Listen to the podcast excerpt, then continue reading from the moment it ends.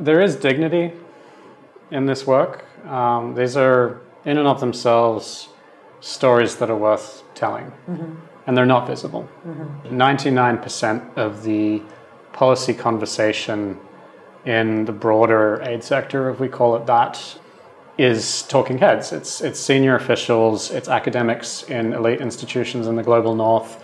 To, to generalize a bit harshly, by and large, appointments are made on the basis of domestic political expediency.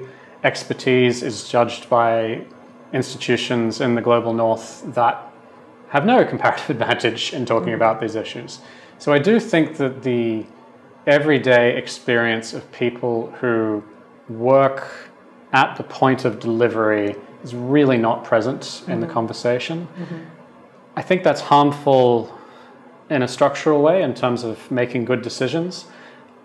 I also think it's uh, it's not respectful of the the dignity and the merit of the work in itself.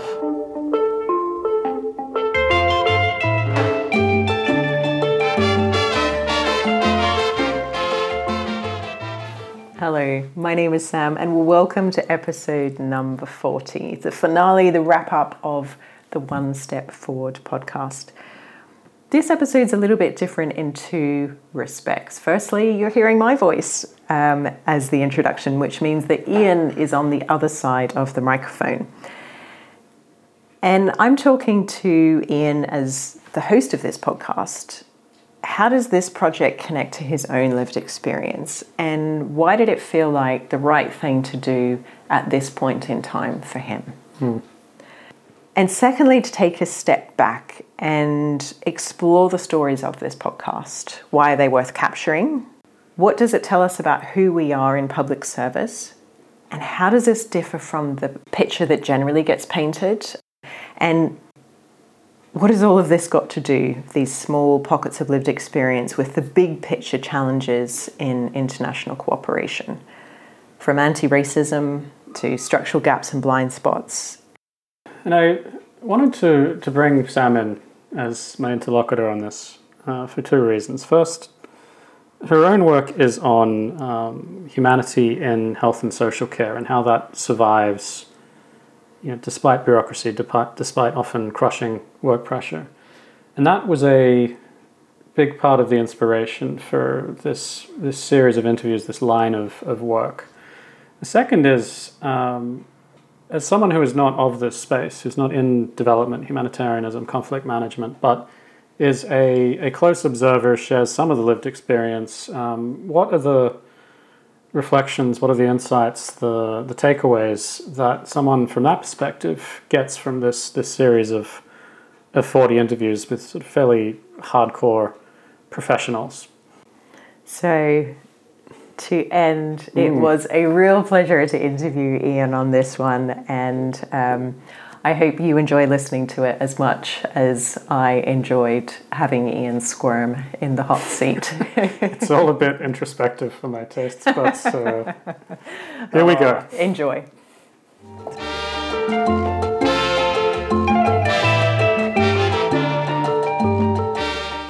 Ian, welcome to your own podcast. Well, thank you. A question to get us started, which I know that you've asked many listeners where is your accent from? My accent is increasingly clear these days after a year and a bit of no traveling thanks to the pandemic. It is originally Australian, specifically uh, from the western suburbs of Sydney, which is quite a distinct accent for anyone who's lived in the region. It's gone very weird with time due to several years in South Asia, fair amount of time in Central Africa, including working predominantly in French, and now living in the UK. Um, it varies from broad Australian in the right circumstances to a sort of weird international polyglot Franglish thing in certain circumstances. And where is home for you now? Home is London. Uh, I have misgivings about the direction of the UK, so that won't be the case forever, I suspect, but it's it's London for now. And the next question you typically ask your guests is one that we've really struggled with, haven't we? Because people don't understand what it is that you do, and therefore you're in this unknown, mysterious something with international travel for long periods of time bucket. Therefore, you are a spy. And if you try and say to people, he's not a spy, well, of course, a spy would say that he's not a spy. So, how do you describe at a wedding, at a function, what it is that you do? I generally just say that I'm a management consultant, which is not the profession with the best reputation, admittedly. But I, in a sentence, I would, I would say that I organize major change initiatives and organizational transitions. So, a, a big organization has an emerging challenge. How do you marshal the evidence that you need, build the partnerships and capacities that you need to, to take those critical first few steps forward on something where the you know the traditional way of doing things is not gonna not gonna cut it. And the conversation often ends there, to be honest. But if people are interested, what complicates that is that I do that work, I play that role for organizations that work in extremely fragile places where communities are exceptionally marginalized. Um, so that in practice means goals like mitigating very violent conflict, uh, establishing sort of rudimentary social services after periods where they've collapsed entirely, facilitating people to return to their homes, etc., uh, etc. Et and that becomes very situational. So I will usually say, for people who aren't specialists, well, I do that in places like Democratic Republic of the Congo, Central African Republic, uh, Afghanistan, Yemen have not actually worked in Afghanistan or Yemen, but the, I think that's a reference point that people get. It helps them contextualize the kind of space in which I'm working as a role. Um, thinking back to the teenager in your Western Sydney bedroom who is thinking about his career, what was it? What, what were there a series of moments, or what made you think actually, I'm not sure I'm going to start my career here in Australia? Well, I did start it there. Mm-hmm. Um, I worked for a number of years in project management uh, in the broader legal profession, let's say, and worked in exceedingly crappy jobs prior to that, which which we'll not get into. But there wasn't a clear event or person or entry point. I think the received message at that age was you have to put yourself in a position to earn a living. So when I was coming out of high school and uh, I thought, well, I'm going to go do a law degree and a finance degree, which are joined together in, in the Australian system, because my understanding is that will sort of equip me in a broad sense to, to make my way in life. And that was the dominant, really the only um, rationale that I was even aware of in, in choosing a vocation or, or a career. I hadn't been exposed to uh, the idea that one could have the you know the privilege in a sense of not working only for a living of working for some other cause and that I think that continued for a few years afterwards. So I, I ultimately I came to the idea of uh, working on these sorts of issues kind of indirectly. Um, I was a big reader mm-hmm. as a well, certainly as a child, also as a teen, also as a young adult, and, and still to some extent. Uh, perhaps because I was not socially super competent, I devoured books at a pretty prodigious rate of, of all genres pretty indiscriminately. And somehow that was all quite real in my head, um, such that I could be reading about you know, colonization of, of Latin America or you know, early uh, Asian civilizations. And, and in some sense, that was as real as the social interactions I was having day to day, which were, which were limited. The turning point, I think, was pretty much by random reading a few books about the Rwandan genocide, uh, which I literally just picked off the shelf at uh, the uh, local bookstore.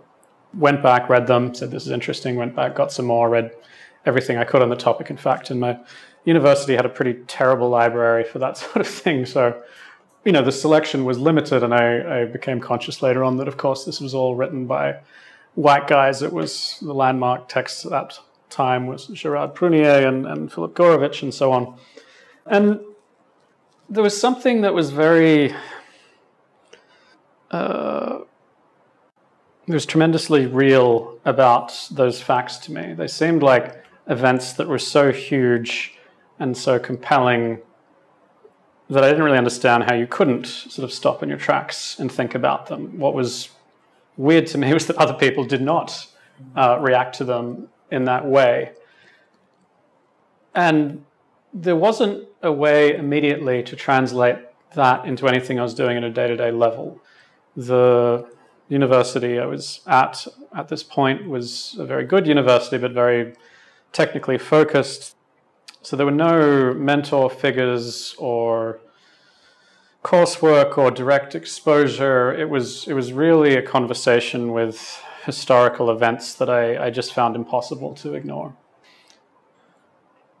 In a way, that was quite isolating because it's very difficult to have those conversations. It remains very difficult to have those conversations. It wasn't something that was on the, the radar of most people, and if it was, they just didn't seem to think it was, you know, as important or, or as as foundational a thing. Um, and in, in, retrospect, you know, this is this is just neurodiversity, right? Like some people relate to the world in one way, others relate to it in a different way. Thinking back to that time, do you remember specifically what it was? Was it numbers, the scale of it, the stories, the human experience? What imprinted on you so profoundly? Uh, it was it was the numbers to begin with in subsequent years, there's been a lot of quite good narrative work done on the, you know, the genocide within Rwanda itself, and then the chain of events after that in, in DR Congo, which was sort of even larger in terms of absolute numbers. But initially, for me, it was the numbers because you you look at these figures, uh, and they're, they're disputed, of course, but you know, somewhere in the vicinity of a million plus or minus deaths by violence in the space of a few months is a number I couldn't really wrap my head around at the time. It seemed like if the number was really that high, why wasn't everyone freaking the hell out about it? Like, why was this um, not something that was in the popular consciousness at all, really?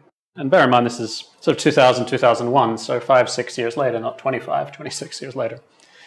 So for me, yeah, for me that was really the entry point, which which sounds kind of juvenile in a way, but it was the it was the trigger in the sense that it is just orders of magnitude different to issues you'll bump into in a rich country context where there are problems, but of course, but not of anything like the same magnitude. You know, I was doing a little bit of work in the the clinic for um, predominantly survivors of domestic abuse and, and, and unpleasant divorces and so on.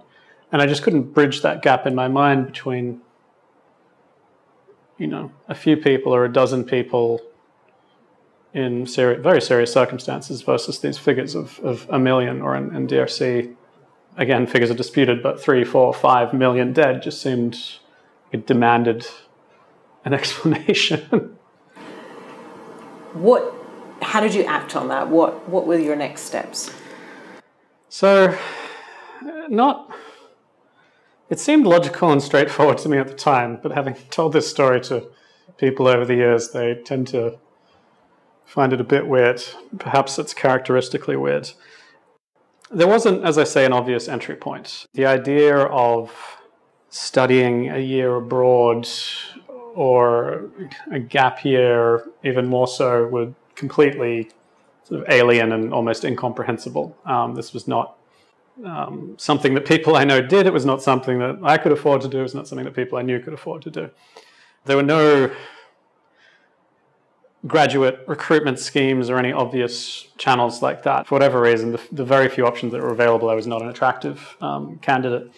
So I thought I'm going to approach this empirically. I will do a six month trial um, at the International Criminal Tribunal for Rwanda, chasing down that particular thread, which is in was in Tanzania. And I'll do another six months in a more of a community development type organization. And the rationale was I am very compelled by the scale of the issues. Mm-hmm. Um, I would I want to be involved with this in some way, but I guess my logical brain also thought, hold on, I'm not sure that a retroactive sort of approach with, with international criminal law as the, the mechanism is really a high impact intervention here. So I'm going to try something that aims at structural change alongside that because I suspect that I'll like that better. Better, even though at this stage I was um, trained as a lawyer and was, you know, shortly afterwards admitted as a lawyer. I just had a suspicion that lawyers aren't that relevant in the in the scheme of things. So I saved up for years. Um, I had been saving for years. I continued to save for years. I was working all through university in, in relatively high pressure jobs. Then I continued for another year to squirrel away the resources to execute that plan because, of course, these were unpaid roles slotting into wherever people would have me. Um, so, uh, internship at Criminal Tribunal for Rwanda, and I was planning a, a similar thing um, at a national development NGO. So I had my eye on um, very famous now. I think the world's biggest NGO in Bangladesh called BRAC. Um, I had been in email contact with a few others, so that was that was the plan. Um, and it's more or less what I did. I did work at the Criminal Tribunal for Rwanda. I ended up uh, embedding into a Australian government skilled volunteer scheme instead of a national NGO, and they sent me to Sri Lanka um, working with UNICEF actually, which is a long way from a national NGO, but it was the kind of work I was interested in. So that was my little empirical test. What is the right place for me in, in, in all of this. And what assertions did you reach from these tests? Uh, that could fill a that could fill um, a, uh, a forty episode podcast series. I think a number of a number of conclusions. So as predicted, I did not gel with the uh, criminal law angle on things. It was abundantly clear that the work that the ICTR, as it's known, was doing was quite far removed from what was actually politically happening in Rwanda. Um, very politicized, very contentious, um, the way in which it selected cases its relationship with the Rwandan government, its outreach to the Rwandan population, these, these are all hugely problematic. What I did like about that was that it moved me from master narrative spun by some white guy, academic or journalist, to the direct speech and lived experience of uh, the people concerned. And in addition, people who were in sort of a, a service delivery or, or front line, in quotes, kind of role who were directly interfacing with events. Uh, so my my job there essentially was going through witness statements, passing them, interleaving them with all of the other witness statements, for which there would be literally hundreds for these cases. They're very complex cases tried over several years, and trying to weave a narrative out of that mm-hmm. that was true but also responsive to um, the experiences of those who were directly involved, which uh, is a tricky balance to strike in the law. Obviously, it is, is biased in a sense towards the former, but I did find it enormously compelling to be writing, in some sense, the you know, if not the first draft of history, um, the good second draft. Um, so there's, there's enormously detailed uh, accounts of exactly what happened, where, with whom, why, when. Um, drawing to, drawing little maps of uh, individual towns or neighborhoods of how people moved and timelines for specific days. I found that reconstruction enormously compelling, and, and I think it is historically important that will survive, you know, for for centuries indefinitely, uh, and it's very important that it happened. Uh, it was a bit of a madhouse of insane bureaucracy. Didn't love that aspect. Mm-hmm. Then the second half of the experiment. So I ended up going to Sri Lanka in a very interesting period where the very long running civil war had entered one of the periods in which it quieted down for a few years. Um, and then the tsunami happened, uh, which was a unparalleled disaster in terms of numbers again. Uh, and the combined effect was that there was, there was, a pause, and it really felt like there was scope to do something. So I did think quite hard about this. Like, is this a space where it seems like there's the possibility to accomplish something? And it, felt like there was. Um, that, turned, that turned out to be wrong.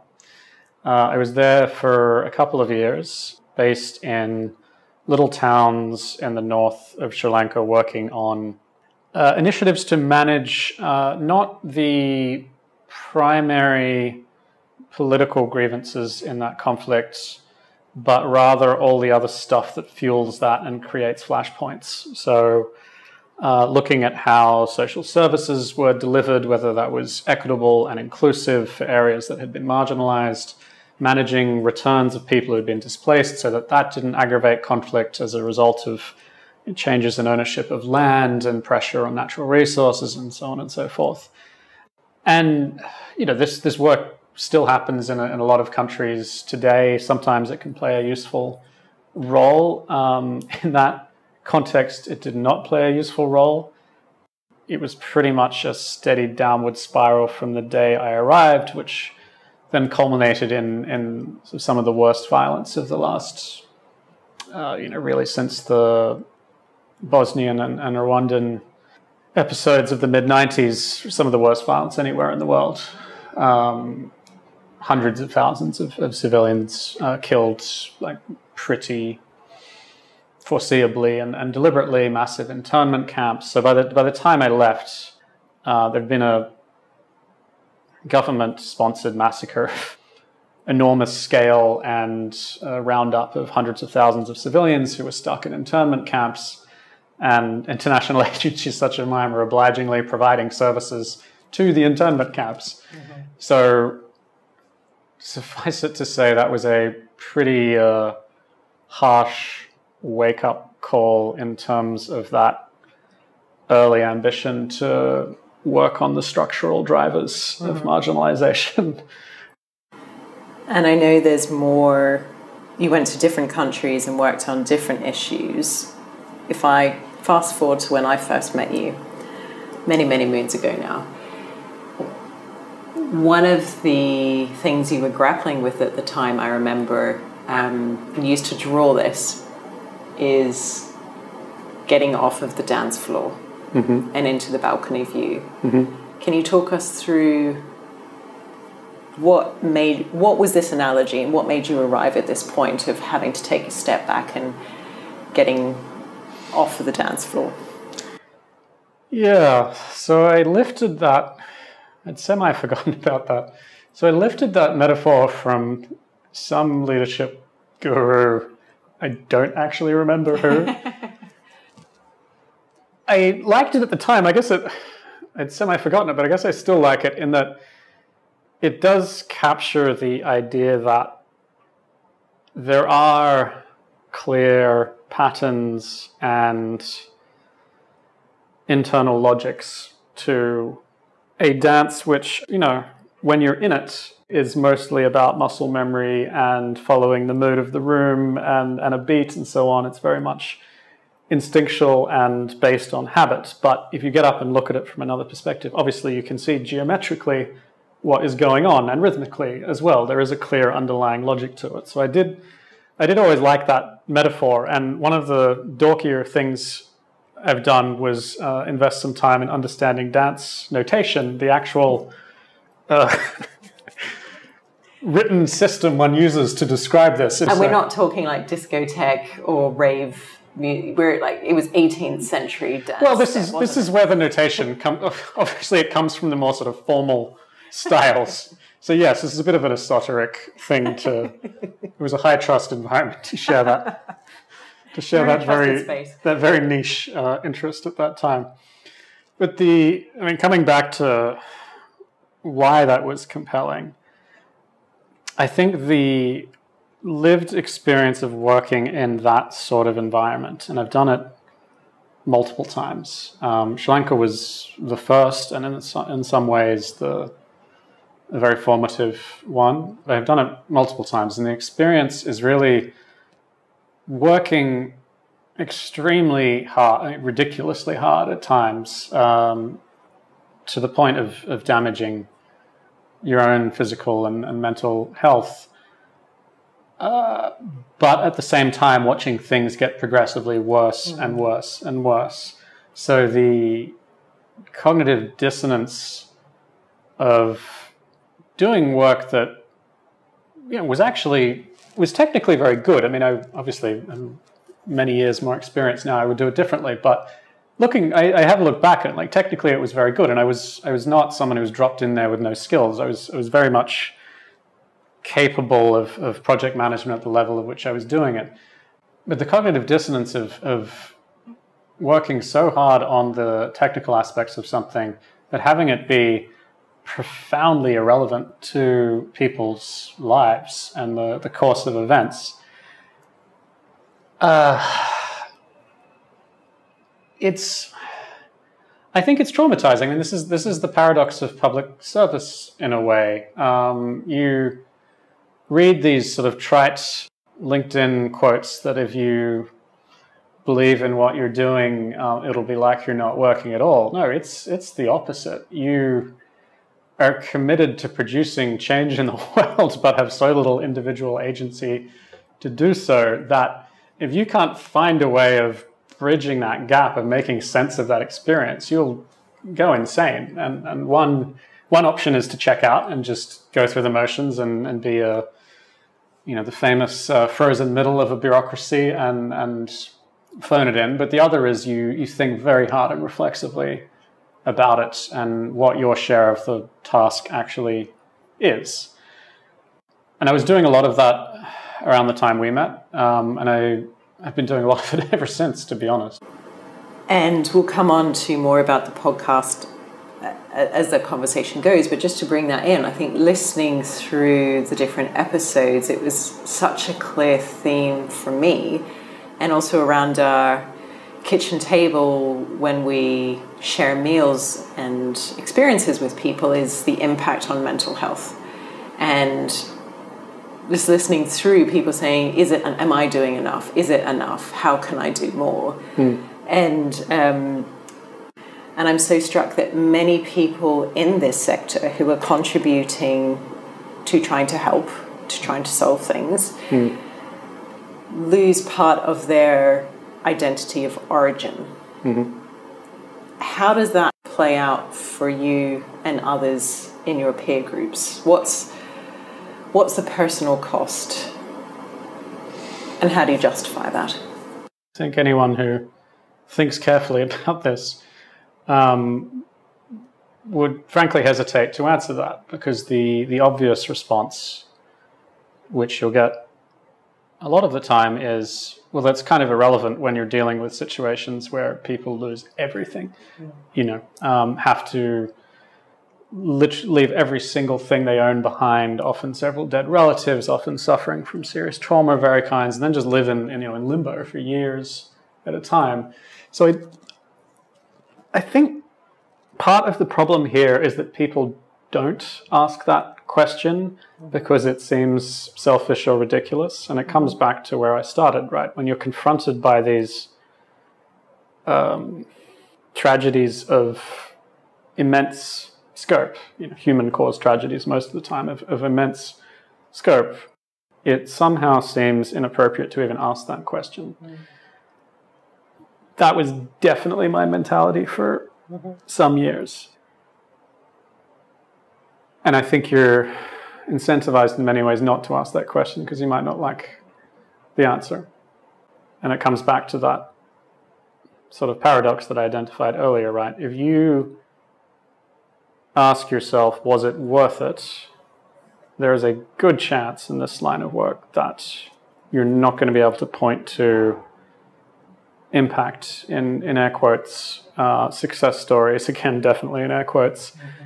Where you can say well you know I my health is is crap and um, my net worth is pretty negligible but at least I accomplished X and Y and Z.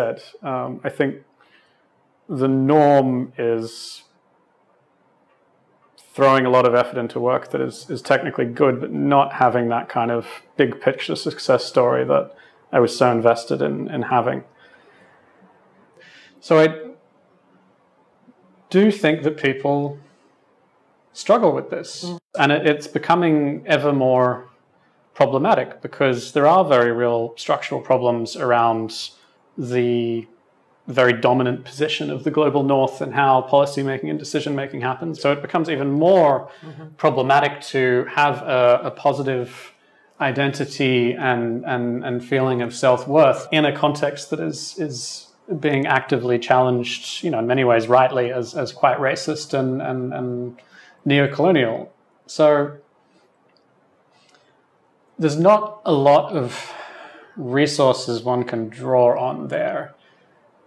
Even at a practical level, the and I've said this, I mean, on this podcast and elsewhere, the level of support at a practical level for people's physical and basic physical and mental well-being, let alone sort of thriving in in a fuller sense, right, in terms of their their personal lives and their career, is monumentally terrible. It is unbelievable how bad it is, and there are many, many stories that can be can be told about this. Of, of, course, I'll just share one anecdote to to make the point, which is that I've been in a number of acute incidents in my working life. Uh, one of the first was a a truck bomb in Sri Lanka, and uh, the Tamil Tigers, the insurgent group there, was very skilled at this, and um, I was in town one time and a truck bomb wiped out an entire company the, uh, of, of infantry.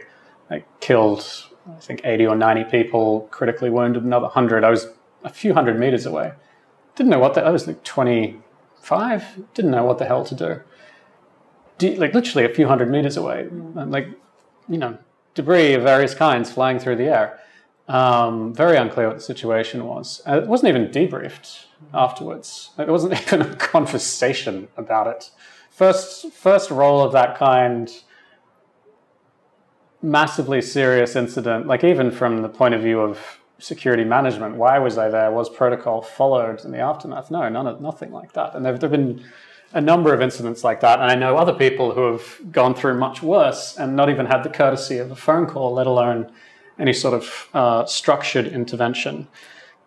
And beyond critical incidents, you know, you spend decades in this this sector. Um, in most cases, moving from country to country, incredibly difficult to start a family or, or build a home in any real sense.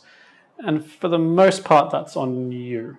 Um, like a foreign service is, is quite different. There are niches that are different, but for the most part, that's on you. Like it's left on you to work that out. And it does seem like all of the problems or the structural problems of organizing this way are just kind of dumped on the individuals. This is something I've explored, you know, in the in the podcast with a lot of people is how do they personally, you know, survive and ideally thrive in this kind of very structurally dysfunctional situation.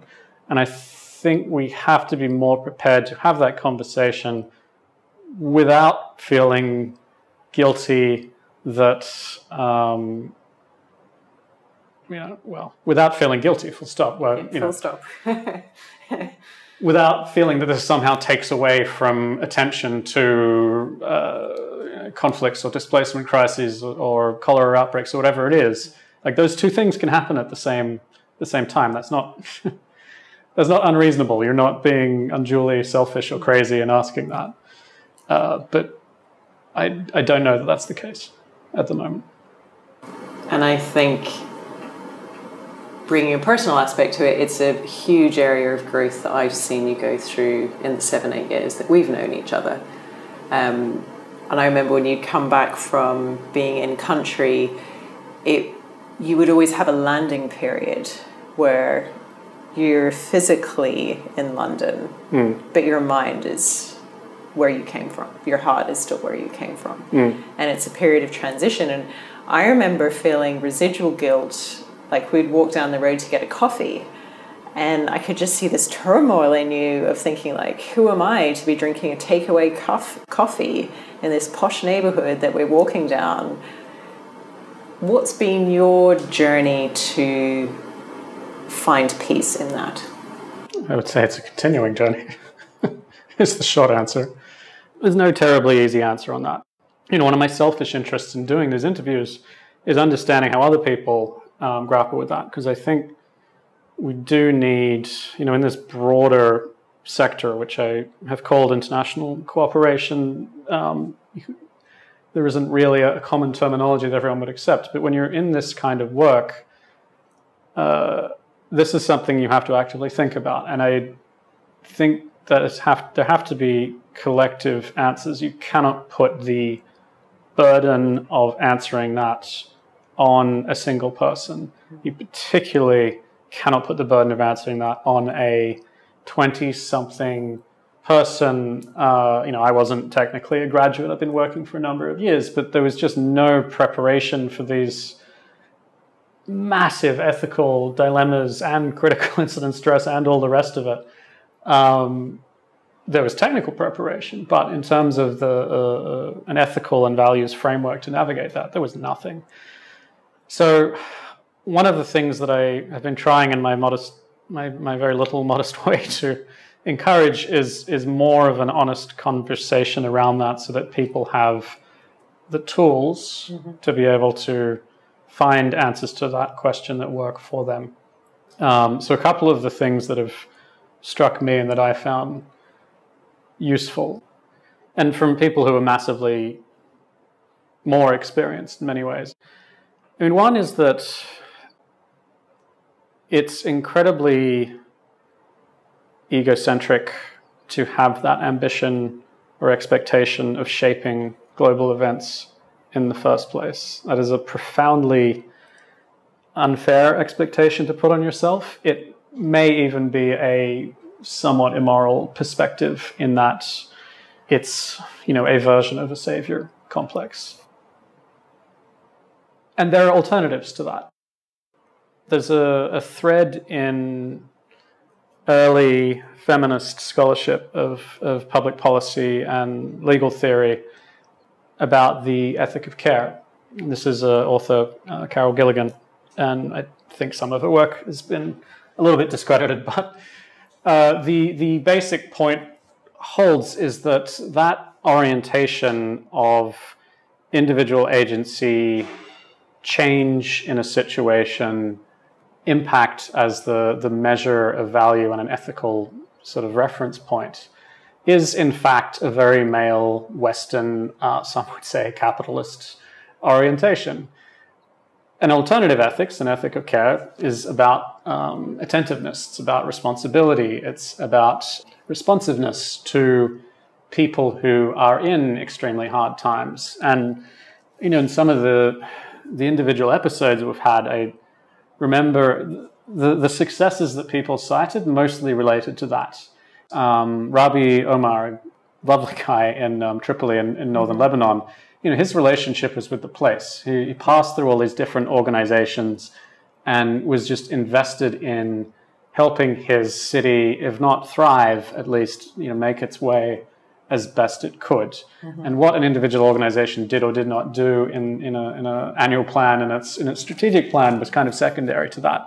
Is his relationship with the place endured mm-hmm. Mm-hmm. throughout. Um, others have talked about their relationships with colleagues, with staff, with people that the just relationships that have formed uh, in general in the societies in which they're working. And it was much more common to hear that as a success story, to be honest, than it, than it was for people to say yes, well, this one time we really nailed it, and the literacy rate increased by forty percent. I mean, those those stories do exist, but particularly when you're talking about extremely marginalized populations, mm-hmm. um, I think there is an alternative ethical framework than mm-hmm. Mm-hmm. impact, than than making a huge change. And to throw another sort of framework out there, because you know this is something people have actively thought about. We in the in the aid sector in particular, we tend to reinvent things, but this is not a new this is not a new dilemma. Like there are professions and contexts that have struggled with this for hundreds or, or even thousands of years.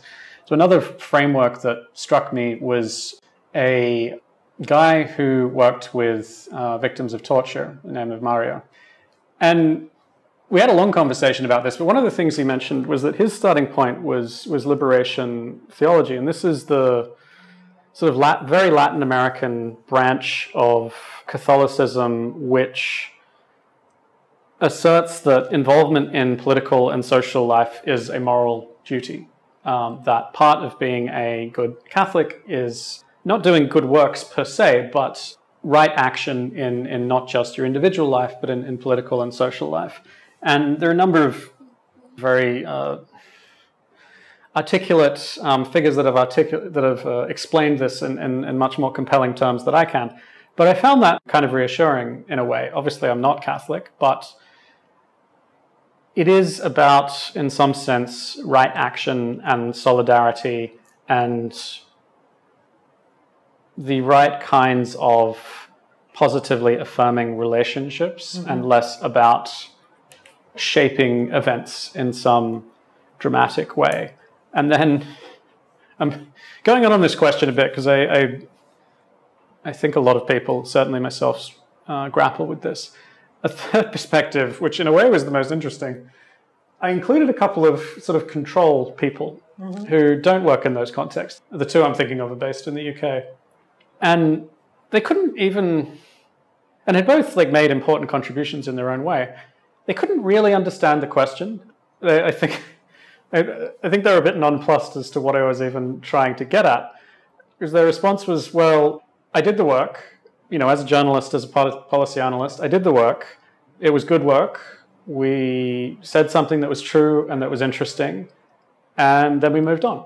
What happened next is not my responsibility." And I was just almost, I was almost at a loss as to how to follow up because I was sitting there thinking, but but doesn't it worry you that nothing happened? That you know you documented a the arguably the most comprehensive evidence of a of a stolen election that you know I've seen in my lifetime, and then nothing happened. Like the the guy who stole the election was just um, confirmed, and that was that. Mm-hmm. And he, it was it was like we were speaking completely different languages. Like why would I feel bad about that? That's not my responsibility we did the job that we were there to do. We did it well. That's the end of it. And I don't think I'm ever going to feel that way, but it's probably healthy to a little bit feel that way. you, I think, could afford to move along from one end of the spectrum just a few steps. well, I think I, I think I have, um, but it's a it's a continuing uh, it's a continuing journey two themes on that point, um, and you brought up Mario's um, episode and interview. A big thing I took from that was the restoration of hope, mm-hmm. um, and hope for the people in the communities that you are working with, and I think also hope for the individuals who are there in, in, in work that this has some kind of meaning. Mm and the second thing that I really resonated strongly is I would listen. It wasn't the story of the individual mm. on their journey, battling this and battling that, and coming over and going up and down, but it was a real sense of community. And people would be like, it wouldn't be possible if it wasn't for this person, and these people helped me hugely, and I got to this place and this. So I think the the extent of community and collaboration was quite striking to me over an office job in accounting, for example. Mm. Does how does that play into this conversation of resilience and self care? There's a real dark side to that, though, and this is this is a whole uh, strand of of a substantial body of literature in, in public sector management on this for occupations which have these, these, these strong professional identities and, and close knit communities, uh, which are characterized um, broadly by being, on the one hand, stressful and difficult in the sense of not controlling outcomes, and on the other hand, not being terribly well understood by the wider world. And the obvious example is police or prison guards. You understand how that arises um, from the, you know, I've already adverted to um, the sort of very contingent space that this kind of international public service, not public service in the sense of going to work for the government, but international public service, this very contingent space it has in the public imagination, right? It's always sort of in question and subject to political exigencies. There's always a perceived need to sort of justify its existence, um, secure the resources, secure the political backing. And there's this real tendency to circle the wagons, to you know say explicitly or implicitly, well, um, you're an outsider, therefore I'm going to protect the reputation of this broad sector of work and give you sort of the talking points, right, rather than the rather than the reality. And I say that's a dark side because you're doing that all the time, and you cannot be having most of your conversations, even with friends and family, let alone your professional conversations, consisting of, if not lies, then um, pumped up representations of the situation, right? You can't be giving people a story to preserve this sort of intangible reputation of the work when you know inside yourself um, that it's not like that, that the big picture results aren't there, that you yourself are struggling. Having those two things in your head at once is, I think, very difficult and very damaging. Um, and you see it even at the highest levels. You you watch debates of the Security Council or you know its equivalent decision making bodies elsewhere, or sort of cabinet level decision making in, in the global north, and it's an unreal discourse which is shaped by the need to preserve political support, shore up resources, protect that contingent position that the work always has. And that's so damaging for people who are doing the work, let alone the communities, of course, that they're working with, who don't see that reality acknowledged or reflected or shaping policy. Um, so I think one of the key changes that I would make if I had the, you know, the hypothetical magic wand was the ability to have more honest professional conversations about this, to be able to have truthful conversations about track record, about um, the difficulties that happen, about how these things actually play out, that aren't perpetually being hammered by this need to circle the wagons and, and, and mm-hmm. you know, protect the, the, the, reputation in this very broad, intangible sense of, of what we're doing. So it, there is that sense of community, but I think it leads to this kind of toxic insider outsider culture, which may do more harm than good. Um, you didn't actually ask me about the dark side of community. I just came up with that. No, no, That's no. where my mind naturally went. well, that's a whole nother episode. Make, make of that what make of that what you will. And I think that brings us nicely as a transition from the scary big numbers of 100,000 people killed, 1 million people killed, 200, 2 million, to people's lived experience and stories. And that is what this podcast has been about mm-hmm. uh, bringing together anthropologists, educators, researchers, creatives, advocates, community organizers, human rights defenders, public health experts. Th- this is a very leading question. Was this an attempt, and I think a successful attempt for you, to help bring this conversation to a broader space so people didn't think coming back to your your formative experiences hey it's really weird that people don't react when these are, things are happening mm. what was the motivation behind telling these stories and sharing them much more broadly uh, i think there are several answers to that um, the first is probably more individual in nature. Um, I don't expect that um, everybody would, would share this view. Uh, certainly, it's my view. Is that there is there is dignity in this work. Um, these are in and of themselves stories that are worth telling, mm-hmm. and they're not visible. Mm-hmm. They're not captured. Ninety nine percent of the policy conversation in the broader aid sector, if we call it that, is talking heads. It's it's senior officials, it's academics in elite institutions in the global north. To to generalize a bit harshly, it is by and large people who have no lived experience of what they're talking about, or very little. Appointments are made on the basis of domestic political expediency. Expertise is judged by institutions in the global north that have no comparative advantage in talking mm. about these issues. So I do think that the everyday experience of people who work at the point of delivery is really not present mm-hmm. in the mm-hmm. conversation. Mm-hmm.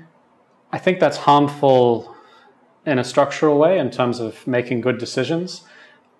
I also think it's uh, it's not respectful of the the dignity and the merit of the work in itself. I told a story in the short prologue I mm-hmm. recorded about a mean, not not really a friend. I didn't know him that well, but a, a colleague in in Congo who who died there. Um, you know, thousands and thousands of miles away from his home of a heart attack in like the crappy sort of windowless room that he was renting, uh, and his obituary in his hometown couldn't even get right what he did. Uh, another super nice guy um, who died in a plane crash, um, actually within a few months of that. Uh, left behind wife and kids, you know, and he was an operations manager for a UN agency. Nothing, nothing sexy, but made the trains run on time, so to speak. And I always, he was um, very nice, and you, one of these people you feel like he genuinely cared what was going on with you.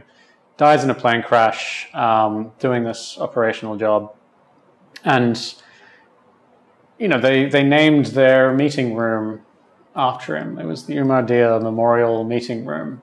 It's like their crappy, rented, uh, repurposed house that they use as a satellite office for this agency. They just moved again a, a year or two later. That's no kind of that's no kind of uh, memorial or recognition of uh, people who really, you know, they do it for a range of reasons. He made a living out of it. He supported his family. There's nothing, there's no dishonor in that but also he was working in tremendously difficult circumstances. He was nice to people, uh, and he believed in the work. Uh, I think these are stories that are worth capturing, um, and I, you know, don't really need another reason beyond that, if I'm, if I'm quite honest. Um, one of my, I guess I can say one of my heroes uh, is Svetlana Alexievich, who has a Nobel Prize for Literature now, but at the time she did most of her work, obviously did not. Um, and she wrote these uh, sort of subaltern histories or, or, hidden histories of people who are not present mm-hmm. in the dominant narrative. Uh, and that in- included um, survivors of Chernobyl, it included Soviet soldiers in Afghanistan. Uh, but the book of hers that I started with was about the experience of women in the Eastern Front of the Second World War, the Great Patriotic War, as they would say. And the prologue answers your question, actually. Uh, and, she, and she says, Yes, this is another book about war. I am fully aware that there have been a thousand wars and there have been many times that number of books about war. But these were men writing about men. Everything we know about war, we know with a man's voice. We are captives of men's ideas and men's sense of war. And I think that is true here as well. I mean, it's true even in the, the literal sense that I think our appreciation of these things is very gendered, but it is a our understanding of these things, our sense of these things originates in a few capitals of countries in the global north in elite institutions, and that is profoundly disrespectful to all of the work, all of the sweat and inspiration and effort, and in some cases, sacrifice that is done to work with the very most marginalized people. Mm-hmm. those people's stories, of course, are also to a large extent untold. But I think my share of it, the part I know, is, is what happens at that point of delivery. So that was this was it was probably the the first motivation, to be honest. And then secondly, there, there's there are a lot of structural problems in how we think and talk about and do this kind of work in extremely marginalized places because of differences in power and resources.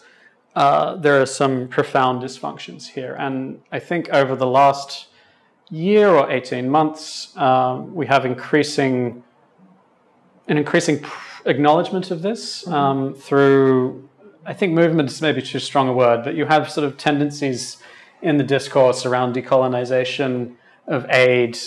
It was a brief-lived hashtag charity so white uh, mini movement. Uh, there was a brief hashtag AidToo movement, which acknowledged, began to acknowledge the experiences of somewhat marginalized perspectives. Um, people of color in a white dominated industry. The fact that expertise ostensibly sits in the global north in the places with the least experience of the subject matter.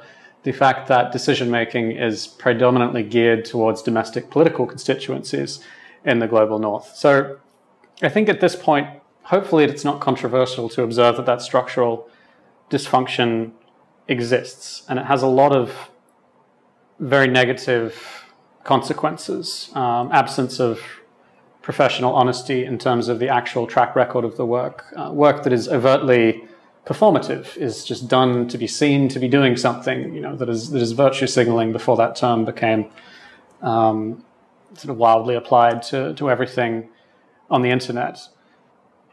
And we, do, we need collective answers to these structural problems, right? Obviously, a lot of that is about incentives, it's about uh, organizational design, it's about resource governance, where the money comes from, where it goes. But I think we're making a category mistake if it's only that. If you're only talking about these kind of hardware and software questions of processes and organizational design and, and, and, and accounting and so on, and even decision making. I think any genuine transition that challenges those structural inequities directly challenges our values, our beliefs, our attitudes, and any genuine transition will accordingly uh, challenge people's personal identities. It is mm-hmm. asking them perhaps directing them to leave behind something that has really governed their whole worldview for, for decades in many cases. And that's enormously painful. That adaptive challenge of not just changing the you know the superstructure, but the, the motivations and the beliefs and the ideas that undergird that will be enormously painful for a lot of people who by and large, I do believe act from good intentions, unquestionably have spent decades of their lives in many cases and, and paid very high prices in many cases. So, how do we manage that, you know, emotional values, even spiritual transition? And I, I think for that we need new stories. We need stories that are more inclusive of who we are, quote unquote, of who gets to speak that don't marginalize or exceptionalize things like South South cooperation or localization of humanitarian response, but recognize that we are fundamentally engaged in the same enterprise and that these perspectives should be given equal or greater weight as to how we engage in this enterprise.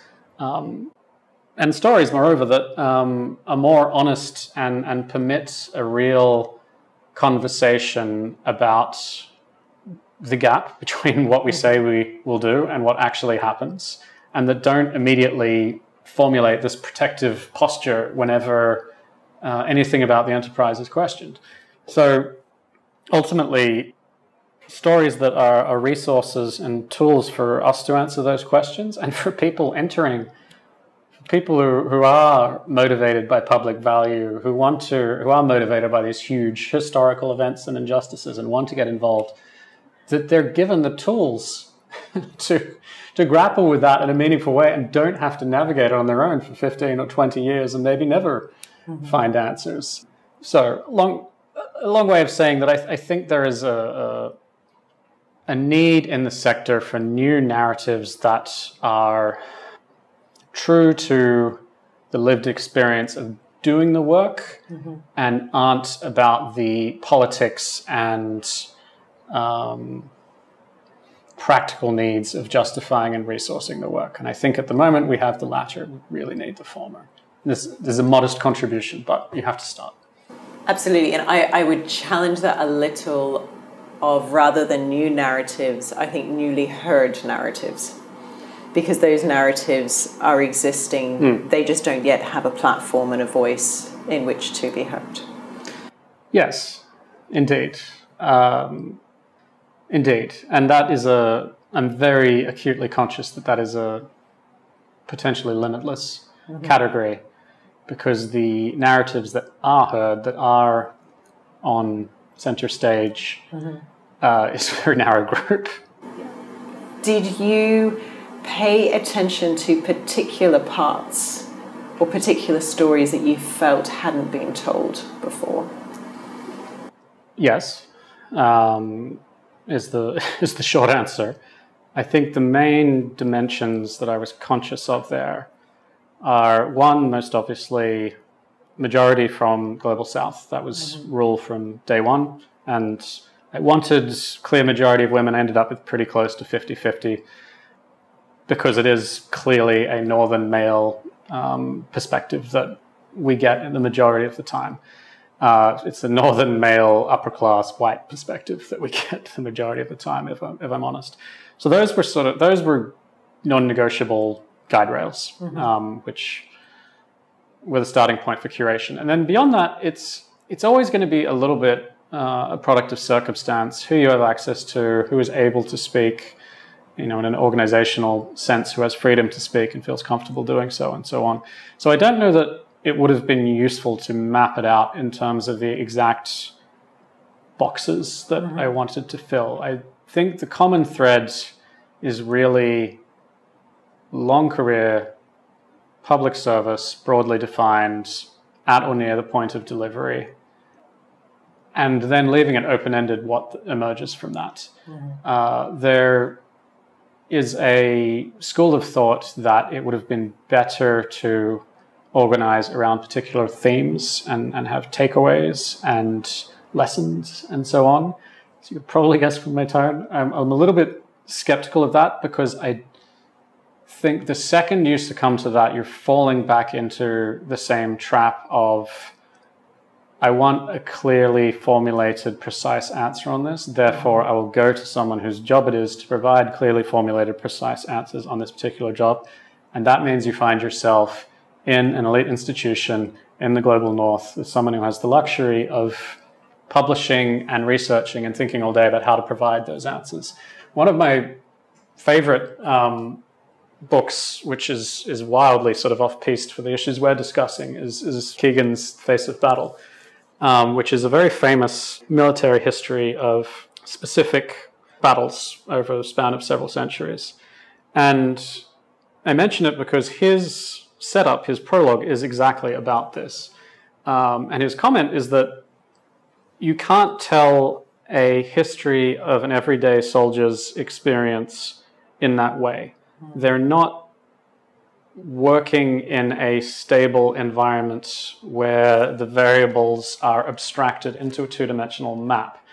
They're working in a wildly unstable physical and emotional environment where all that is mixed together. And I think to capture those stories, you have to be a little bit true to that and do it in a narrative way. Mm-hmm. You have to do it in plain language that follows the structure of the way people experience things. I think that basic stylistic decision is what opens it up to involvement of people who are normally unheard. And there are only a few cases where any of the people on, on the podcast had published. Um, a few are academics and had, but by and large, the people who don't interview don't publish, and that is absolutely by design. I guess the other point I would make here is that I have an idea in my mind that there is a ethic of public service that unifies these kinds of work. Uh, and talking to people, when you list them out like that, I, th- I think, yes, those are quite varied backgrounds. What is striking to me, looking back at them, is not the variation, it's the consistency. Absolutely. It is the articulation of the same motivations, mm-hmm. fears, anxieties, hopes, achievements. Uh, very clear through lines through nearly all of these. There are a few outliers, of course, where people just have a slightly funky way of looking on the world, but obviously that makes it interesting. So my, my contention really is, and I I struggle even with the vocabulary for this. I say things like international cooperation or international public service because the boxes we put ourselves in separate uh, more than they need to, in my view. Um, when whether I was talking to a humanitarian, development professional, public health person, human rights researcher, I think there's vastly more in common on what matters in terms of worldview and orientation and values than there is that divides. And that, to me, is, is one of the big impressions that this has left me with, actually. I agree wholeheartedly. I think it was Catherine who said, you need to have a screensaver of like what keeps you going when things get really, really tough. And, there is that sense of a common contribution and good that comes through all of these different stories. Yes, and I I didn't love the metaphor screensaver. It struck me as a bit sort of uh, early 1990s. But her, her comment was that you have to have a, uh, a true mental image of the thing itself that you can fall back on, mm-hmm. which is one through uh, direct experience and interaction. When, I mean, I'm not here to talk about my consulting work, but when I'm looking at a policy framework when I'm, I'm entering a conversation uh, on a question of organizational design, in the back of your mind, you do have to have a set of real relationships with real people in real circumstances where you can test things and say, does this actually correspond to how they would see this and how things play out? And what I hope I've done to some extent is allow people to articulate um, you know what their screensaver is, what their mental image is by which they look at these issues, and it is drastically different. I will argue to what you get in certainly the formal literature, certainly formal policy docs documents, and I think you get something very distinctive and different from people who are at the point of delivery and have a a feel for that, with obviously a, a extra weight on those who are actually from those places and of that context. Let's talk a little about the making of the podcast. So, podcasts are becoming more and more of a thing. They are. As I listen when I'm making a, a, weekend meal and I've got one on the end, uh, on in the background, what I'm so struck with at the end is like a two to three minute summary of the executive producer for this podcast was this person, the sound recording person was this, the on site man. I was like, how many people do you need to make a podcast? And it's remarkable that this is you. You are the editor, the producer, the guy who's booking the flights. And I just, I want to just hold a space for that this is a remarkable accomplishment to hold space for people to articulate what is important and then to be able to share that and for it to be witnessed by people literally around the world. Well, I don't know that it is. I would push back on that by saying that the very fact that that is possible should make you ask why doesn't this happen more commonly? Um, and p- above all, in I think in any area of public service, but if we stick with the broader development, human rights, etc., sectors for the moment, why are the voices of people next to the problems, whether they be people affected by them who may or may not have freedom to speak, or people who are working at the point of delivery, not more visible? Mm-hmm. Why do we get these sort of six line vignettes with a picture of someone captioned as, you know, Jane the villager in, in northern Uganda, when it, it is not that difficult to hold a space for people to speak for themselves. I'm, I'm quite struck that the majority of competitors is not the right word, but the it is a growing space. There aren't when I started there weren't, but now there are you know at least a few dozen podcasts on on human rights and, and the development space. They're all academics. They're all senior policy officer, this junior vice president, that at such and such institution. It's not that hard to go and get first person experience of actually doing the work. So I, it's not that I think I deserve any praise for doing it so much of I view it as a bit of a challenge. Why can't you stop speaking for people and give them a platform to speak for themselves? And I'd like to explore a little further on your principles of production. There are 38 hours of published content. Mm. And I would hazard a guess something like 60 to 70 hours of conversation. And I know um, being a fly on the wall during your editing, sometimes there's chickens in the background. Sure. sometimes people have got their mobile phone going and, and blipping. And, and I think you guided maybe Global North listeners through this. You, you were very conscious and aware of it and saying, you know, hold on, guys, this will the, the beeps will stop. Um, I think it added something to it that we're not in a BBC soundstage studio with complete quiet, mm. and you are like you are in people's homes around their kitchen table or in their study where they think and, and they have time to reflect or in a community hall in some of the places you went. This is lived experience from the, from the source. Mm-hmm. What were your principles in how you edited the content for what got left out mm. and what was kept in?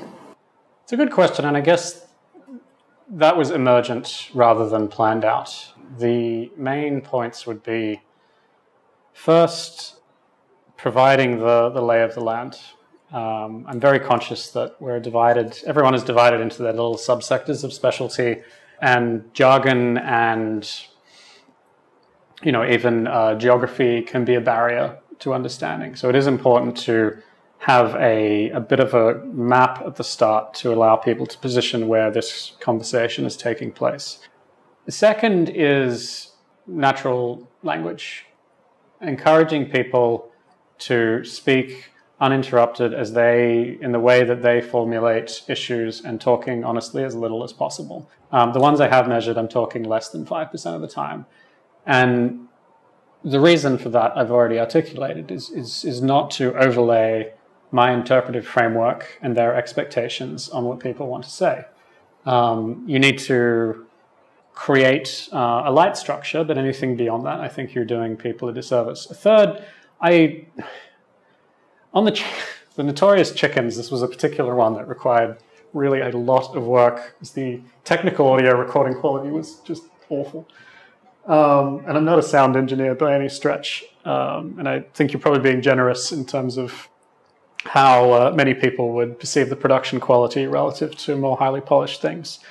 I think my contention is that it just needs to be good enough from a technical standpoint we listen to and understand stories in all sorts of ways. We overhear them in a cafe, we get them from graffiti on a wall, we listen to audiobooks while we're doing completely different tasks. I think the human brain is good at narrative, mm-hmm. and it, problems of that nature have to be pretty distracting to actually substantively affect your ability to engage with the narrative.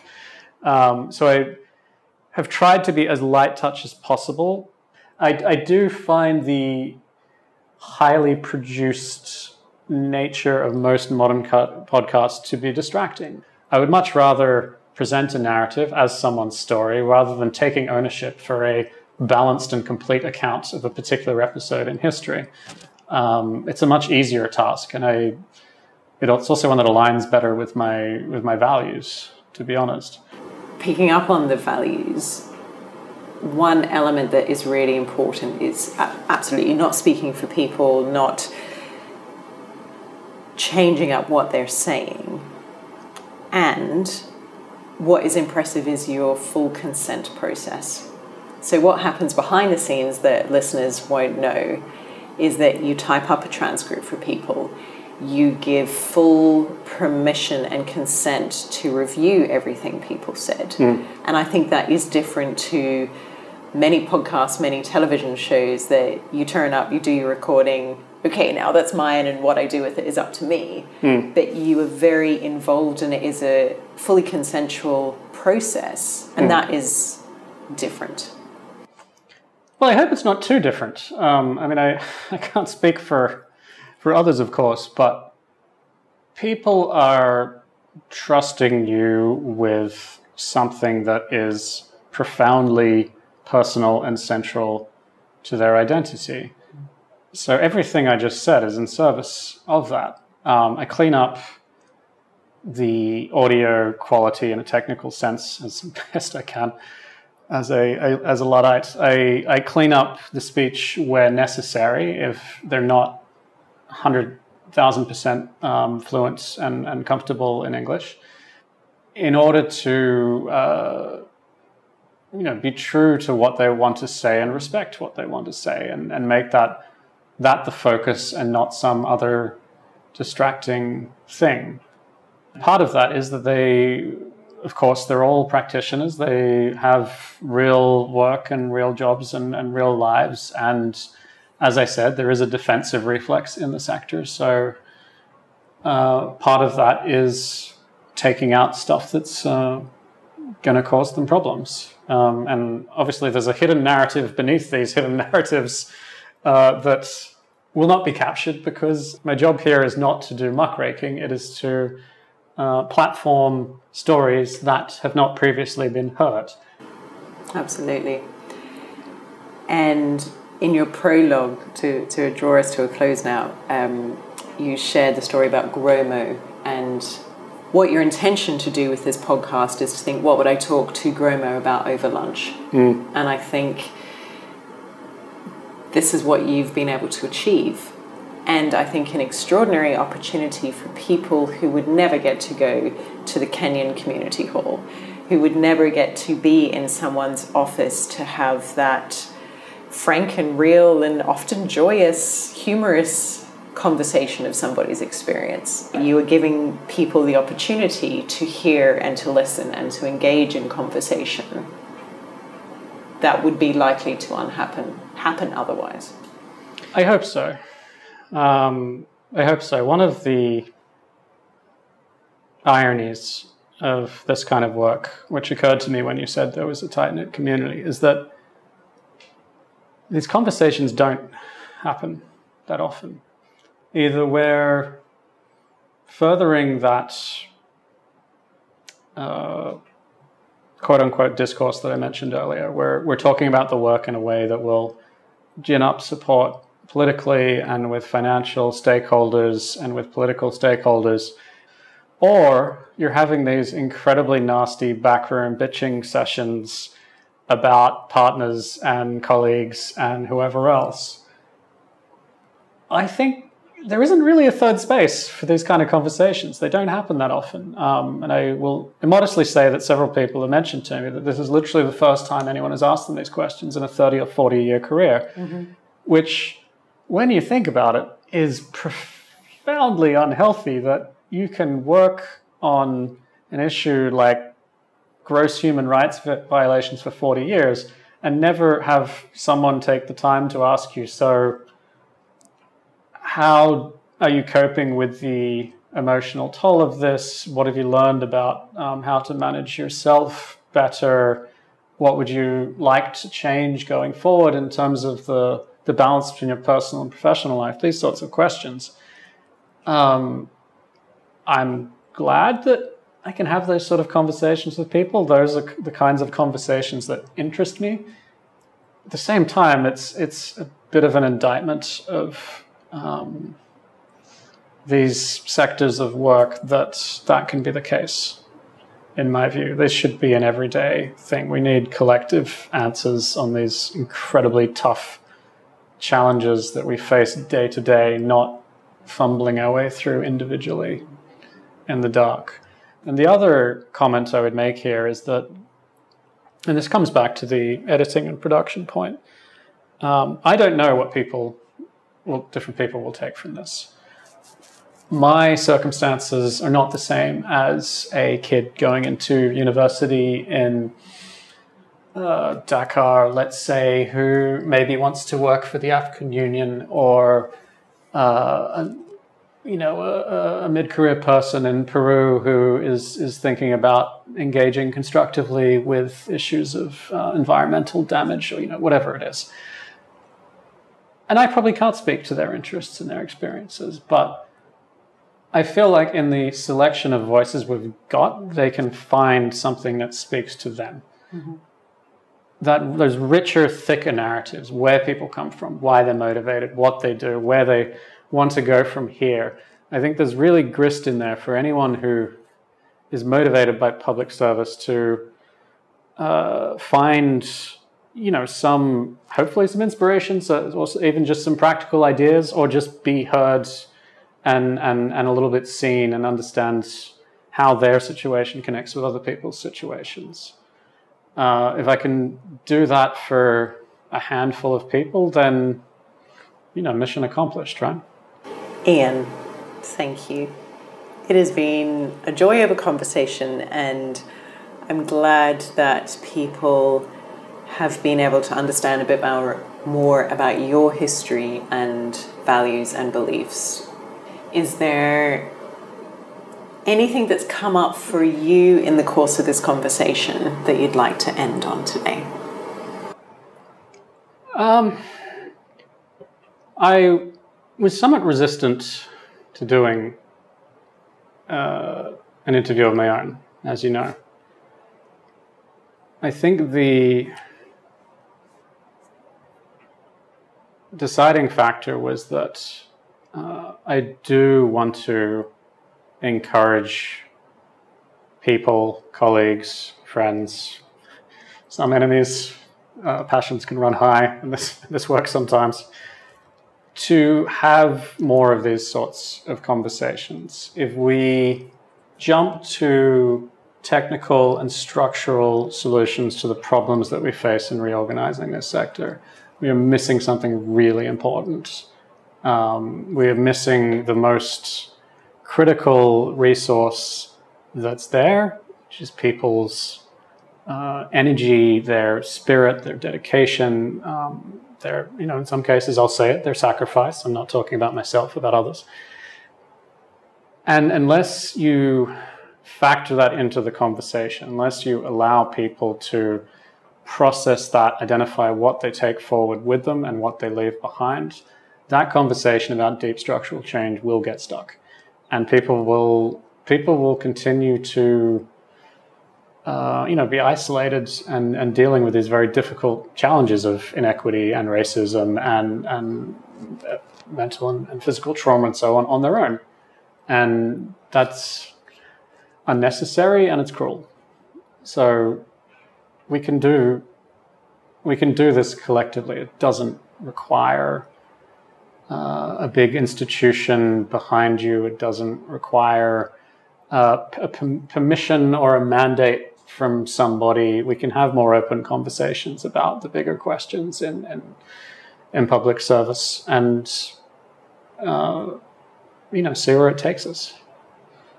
You you have to open up the space and and have more voices heard before you know what the way forward is going to be, and I think that hasn't really happened yet, and it needs to happen.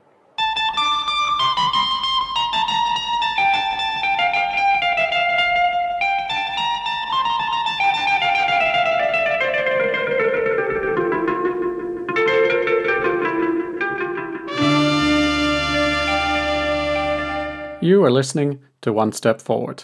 We are all about stories of working for social good in hard times and tough places.